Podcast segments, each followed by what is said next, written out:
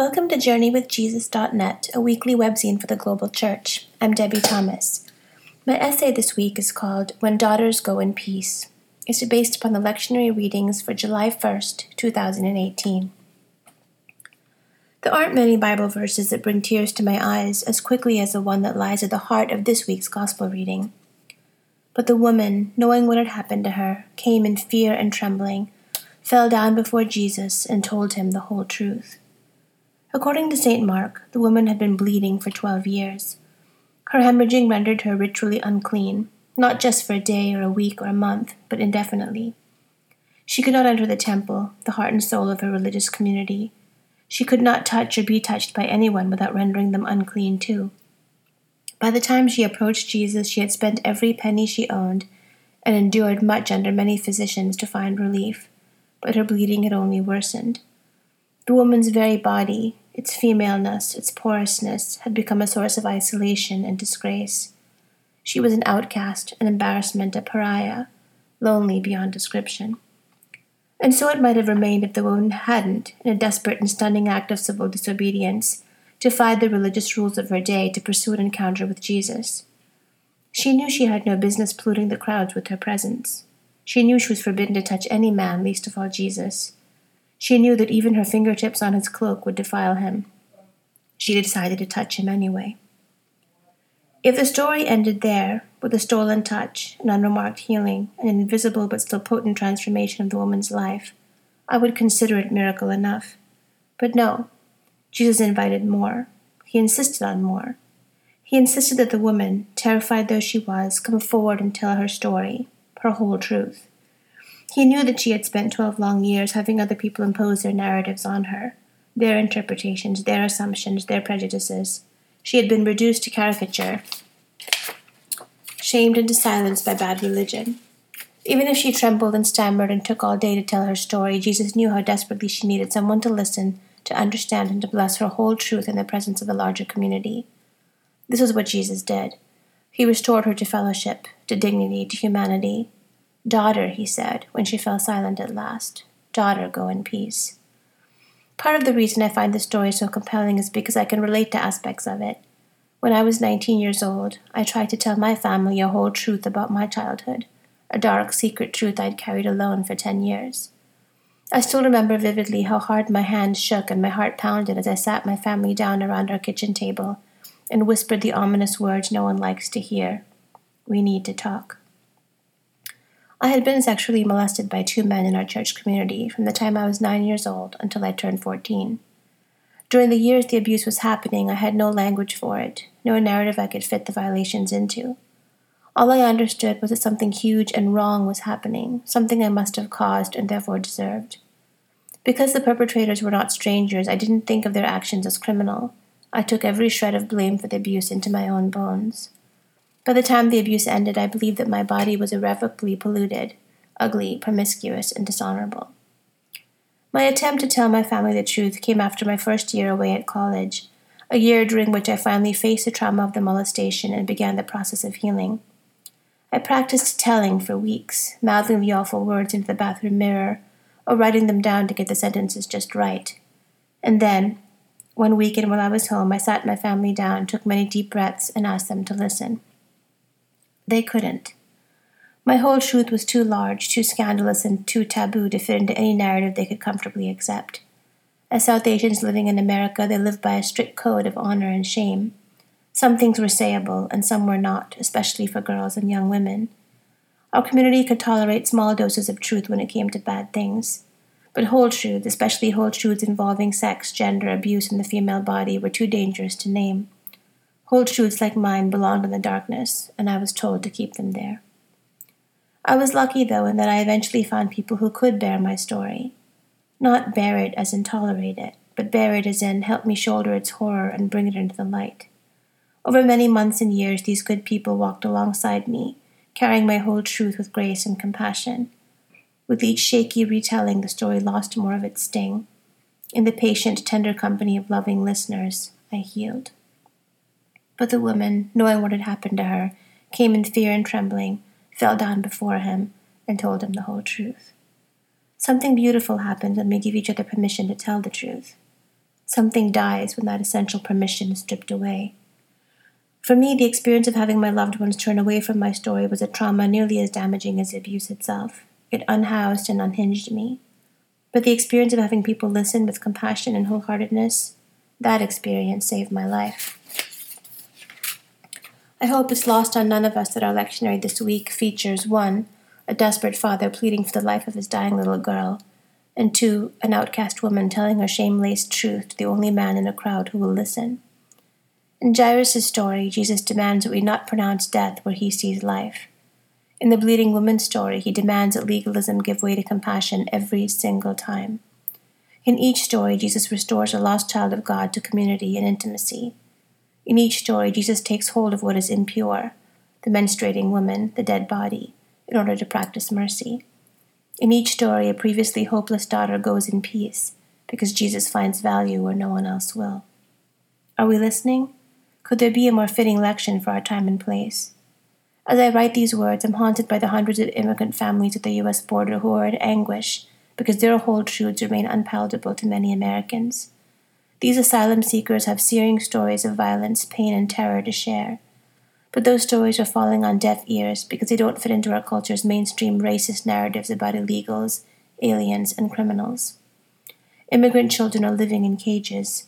Nursing babies are being ripped out of their mother's arms. Empathy, mercy, and human decency have been replaced by zero tolerance. Where God sees life, hungry, hopeful, needy, broken, sacred, and valuable life, those in political power are pronouncing death. In response to these and other horrors, Michael Curry, the presiding bishop of the Episcopal Church, reminds us that if it doesn't look like love, if it doesn't look like Jesus of Nazareth, it cannot claim, be claimed to be Christian.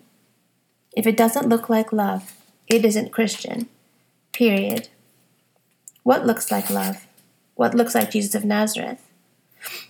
The one whose heart melts at the cry of a desperate father. The one who visits the sick, child, sick child's house and takes her hand in his. The one who risks defilement to touch the bloody and the broken, the one who insists on the whole truth, however falteringly told, the one who listens without flinching, the one who brings life to dead places, the one who insists on hope, the one who turns mourning into dancing, the one who renames the outcast daughter and bids her go in peace. For books this week, Dan reviews The Futilitarians by Anne Gisleson. After she fled her hometown of New Orleans after Hurricane Katrina, when her father died of cancer, and then her identical twin sisters both committed suicide 18 months apart, Anne Gisleson wondered how do we keep moving forward? How do you negotiate grief and disaster? Her new husband had his own traumas. Brad's previous partner had died the year before at the age of 33 from a brain tumor, leaving him alone to raise their three year old son. For Gisleson, you keep moving forward by doing it together. She gathered some friends in post Katrina New Orleans, for whom flux was the norm, who were all in some way in the glum roles of middle aged discontent, that age bracket with its throbbing ambivalence and urgent doubt. They were an eclectic bunch an artist, a plumber, a carpenter, a professor, a painter, etc. And so, at the Hot Wok Buffet in a suburban strip mall, they started the Existential Crisis Reading Group. The ECRG met on the last Thursday of every month, fueled by food and drink, but especially by food for the soul and the spirit. Their first readings were from Epicurus and Ecclesiastes. There was a piece by Arthur Koestler, The Contrasted Life on the Tragic and the Trivial Planes, and offerings from Tolstoy and John Cheever. One week was devoted to poetry. My favorite month was April, when in the deeply Catholic city they reenacted the Via Dolorosa, except they called it the Stations of the Crisis. Yes, she admits their enterprise sounds pretentious, perhaps goofy, and in one aside she joked that they were, quote, sounding French. At the end of the year, the futilitarians, as they call themselves, decided to keep on keeping on. Whether you warm up to any given monthly reading or not, the ECRG embodies an important message for us all that of seeking comfort in community. The novelist Dave Eggers touts this as a shattering and very important book, one of the best of the year. For movies this week, Dan reviews Black Panther. First, there was Superman in 1938, then came Captain America in 1941. Fast forward to today, and we have Black Panther, which is the widely anticipated 18th superhero movie by Marvel Studios. There are three trend lines that are noteworthy about this film. First, it has generated all sorts of box office buzz with over 1 billion in sales, and for good reasons. Second, if you enjoyed the superhero genre, critics are unanimous that it's simply a fantastic movie. In the make believe African country of Wakanda, there's a new king called T'Challa. Among his other regal responsibilities, he must protect his country's unique natural resource called vibranium. It's more than just a metal. The king has his main man, Okoye, romantic interest in Nakia, and his nemesis, Killmonger, who is a would be usurper to the throne. Rotten Tomatoes has given Black Panther a 97% approval rating. Third, and most interesting, is all the critical discussion about the movie as a uniquely and distinctly black film. The black director, Ryan Coogler, made his debut with the murder documentary Fruitvale Station, and then the sports drama Creed. There have been black superheroes before, observes Anthony Lane, but none have been given dominion over a blockbuster. Nor has a genre until now allowed black identity to be the ground bass of a single tale. This feels like a heavy burden to bear for a superhero movie, but if it has us talking about such an important issue for American culture, that is surely a very good thing. Finally, for poetry this week, Home by Warsan Shire. No one leaves home unless home is the mouth of a shark. You only run for the border when you see the whole city running as well.